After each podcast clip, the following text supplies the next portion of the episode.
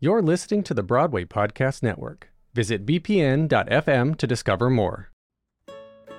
This episode is brought to you by our friends at Actors Connection, a professional development home for actors at all levels of their careers. Check out their website at actorsconnection.com to register for a free seminar, learn more about their self tape services, or sign up for a completely free one on one program consultation. And guys, since Actors Connection is such a big fan of The Ensemblist, they have given us an exclusive discount code for our listeners. So you can use this code, it's Ensemble15 at checkout for 15% off of your next purchase of a class or intensive. I, honestly, Actors Connection is a great place to hone your craft, build your business mindset, and connect with both peers and industry guests. So give it a try. What do you got to lose?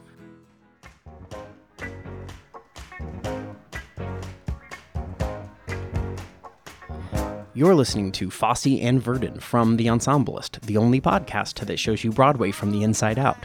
Welcome. I'm Mo Brady. This month, FX launched a new limited television series, Fosse Verdon, based on the 2013 biography by Sam Wasson, with a focus on his marriage and collaboration with Gwen Verdon. There isn't a theater choreographer more associated with their own unique style than Bob Fosse, and much of that work was created with and fueled by his relationship with Gwen Verdon. This spring, The Ensemblist is speaking to some of the artists with Broadway cred who helped make the series possible.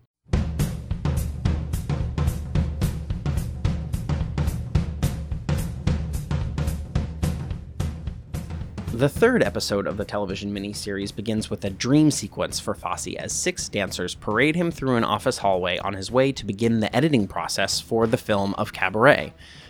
While we see moments of the movie's Mein Herr and Two Ladies on the editing bay monitor, the episode's primary musical moment does not celebrate Fosse at all. In fact, it is a flashback sequence where a young Gwen Verdon, working to review for the Hollywood Bugle, first sees the work of seminal choreographer Jack Cole. Jack Cole was a legendary jazz dance pioneer. He really kind of was the father of 20th century jazz. And a lot of Broadway's uh, most famous choreographers of the 60s and 70s, Jerome Robbins, Bob Fosse, took Jack Cole's style and adapted it for their own work. Jack Cole was a Broadway choreographer. He choreographed numerous Broadway shows, including the original production of Man of La Mancha and A Funny Thing Happened on the Way to the Forum. But he got his start really working in nightclubs, and that's what we get to see in this episode of Fosse Verdon. Performing in this nightclub as a quintet of Cole's dancers are Eliza Ohman, Adrian Lee, Reed Luplau, Ryan Steele, and my guest for this episode, Ricky Ubeda. Ricky made his Broadway debut in the revival of On the Town, which he joined just after winning the 11th season of television's So You Think You Can Dance. Since then, he's become a mainstay of the Broadway stage, playing Mistoffelees in the revival of Cats and working on Carousel choreographed by Justin Peck. Here's our conversation.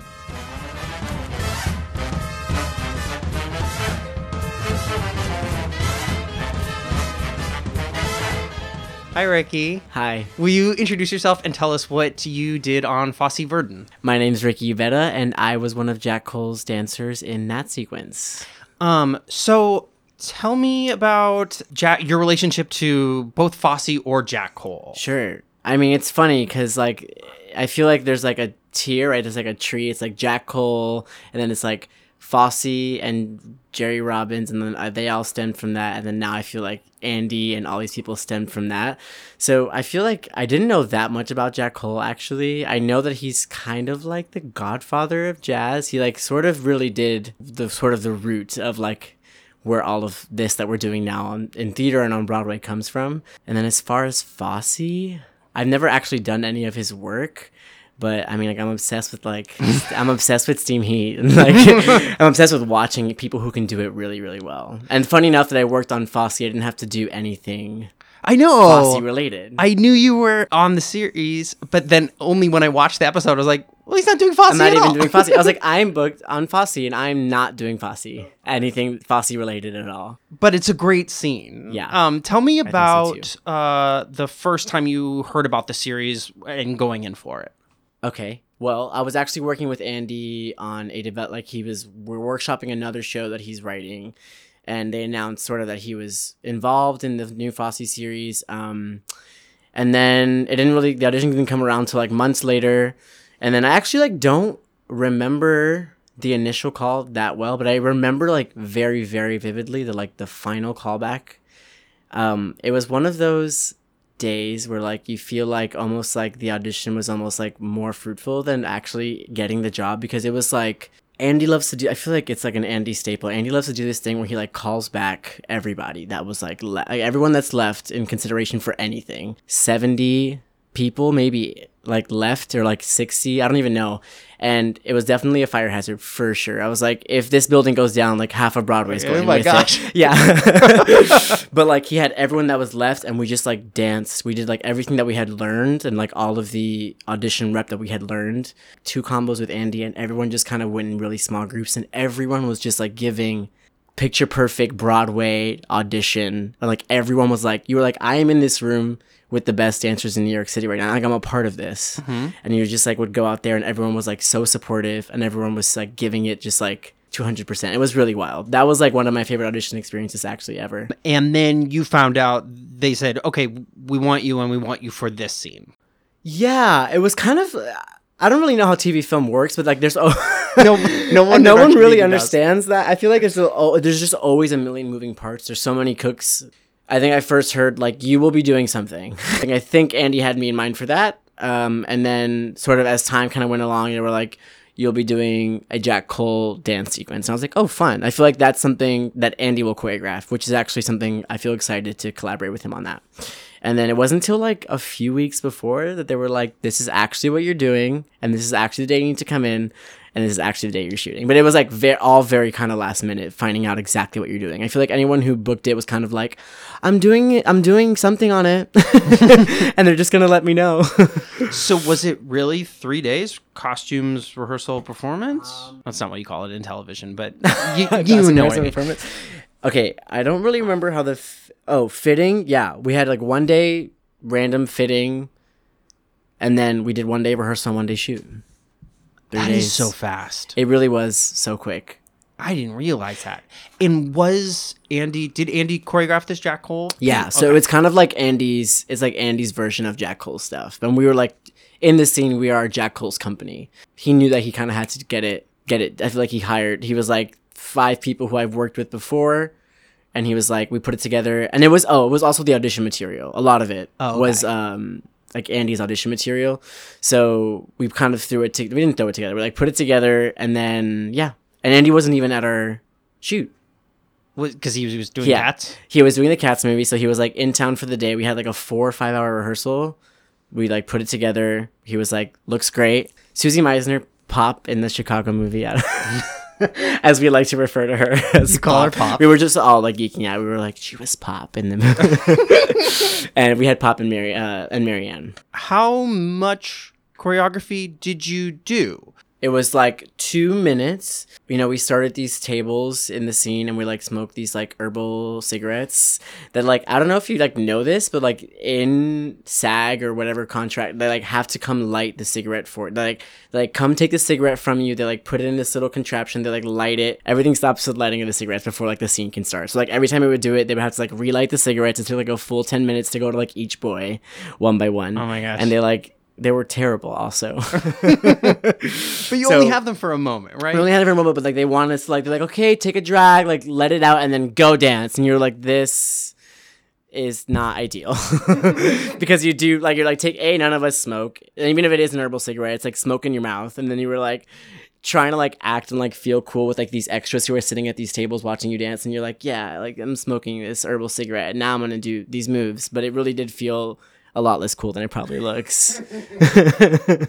So you choreographed it to the number that you that it was performed to. Yeah. Yes. Okay. Yeah. Because Sing Sing Sing has so many like kind of like Interesting roles and like Yeah. interesting things with the music. Yeah. Okay. So it was really choreographed for that. yeah lots music. of lots of like classic andy blankenbuehler musicality that's very difficult. So yeah it was to sing sing sing. Awesome. And how much time did you get to do all of like the lifts and the yeah we sort of like got to we got to the space and we sort of had time to like space it out in the and sort of feel like what our shoes felt like in the space what like where we sort of had to like start and do certain things. And we did do a lot of like pickup shots. So we did like the, a lot of like there's like a big lift where she like like spin with her and all of us so we had to do that sort of like picked up on like a million different angles on a million different cameras. And that was sort of the whole day because the number's not long but it did take like a full day very early morning to nighttime to sort of get the whole number shot in the way that it sort of needs to be like from all interesting like the people behind the camera definitely knew how to capture dance which was uh, also super exciting.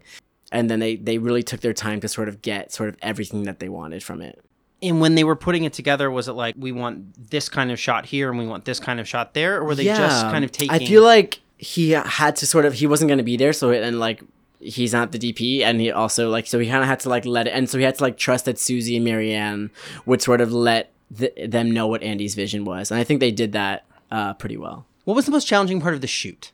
Probably the most challenging part is break they do need breaks. Like they're okay they know that they want this one angle right? So they're like we're gonna shoot this we got it we're gonna do it a few like 10 this one section like 10 times in a row and we're gonna shoot it really well. Then they're like they have to kind of gather themselves and feel like how what is the next setup we want? We have to set up this giant crane or we have to do like another setup for another shot takes a lot of time. So then they put us on break and we get cold.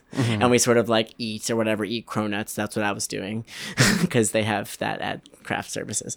And um, then you have to just like whenever they're ready they're gonna just like okay we're ready now and you kind of have to just like jump back into it which is i think is pretty difficult for any dancer What are some other differences between for TV film and dancing on stage? it was interesting because we did have like a we had a live audience per se because we had like so many extras Mhm. so it did feel there was a big piece of it that felt like it was a live performance because there was like so many eyes on you that are just like we had spectators in the scene and mm-hmm. we were performing we were performing live in the scene so it almost did feel like a live performance Watching the episode, so much of what we see at home is from the perspective of young Gwen Verdon. Like we're sort of seeing her, they're cutting away to her, they're, we're like seeing your dance through her eyes. Did you interact much with that actor at all? No, we didn't actually get to talk to her at all. They sort of shot her scenes totally separate from what we were doing, and she was just like at that table the whole time that we were dancing.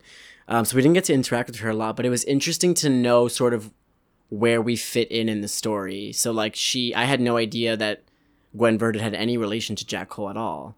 Or that's how she like, or she that she was associated with Jack Cole before she was associated with Fosse, and I didn't know that. So it was interesting to feel like where we, we were where we were placed in history and that like she came to review us because she was with someone who was a reviewer and he she was sent there i think i'm getting this right Yeah. she was sent there to review this piece and that's sort of how she got associated with jack which there gets her associated with fosse um so it was it was really cool to know How much of a script did you get? Like, did you get a script at no all? script no script we knew we we truly knew nothing um which was uh, i mean we knew when we got like we knew what the context of our piece was but like as far as like what else was happening in our episode or like what was like how it was nothing we just kind of got no from other information besides like what it was that we were doing that day So fascinating. Yeah. And where did you film? we filmed at Gra- grand prospect hall in brooklyn it's this like beautiful vintage like almost like banquet hall apparently there was like this memorable commercial on new Oh, york yeah, on new york one Yeah, yeah, yeah. you, we make our we make your dreams come true. That is correct. So I had no idea. I had to look it up on YouTube. It's like everyone was there was like, "This is the Grand Prospect. This is that commercial," and I was like, "I don't have any idea what that is because I don't have oh. cable." We were on location, and they had built a sort of they built that whole set with inside the the banquet hall, like the, all the the bandstand and like the palm trees and all like the tables. That was all built into there. What was your favorite thing about working on the show, however brief that Yeah. time was? I loved coming together with the with the group that we had because it was it was a really special group. I feel like they assembled people that I don't think any of us had worked together in a while, and it was really special to get moment with them filming something that was something that we I don't think any of us were used to. It's like we're used to being like live performers, like performing on Broadway and doing all these things. So for us to have this like really special like TV film experience together and sort of like go through the paces of what that was and learn all that together, I think was my favorite part.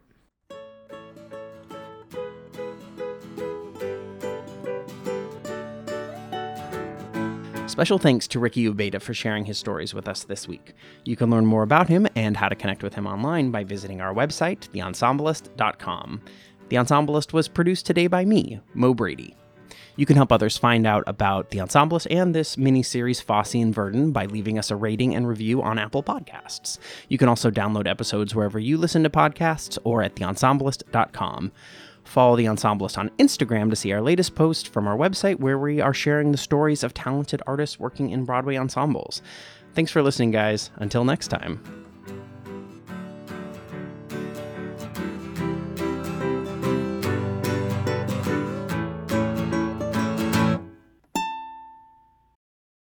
Hey, it's Leslie Odom Jr. here on the Broadway Podcast Network to tell you about the Rise Theater Directory, a program of Maestro Music. Rise is a national online resource designed to connect and empower backstage and administrative and creative theater professionals from underrepresented backgrounds.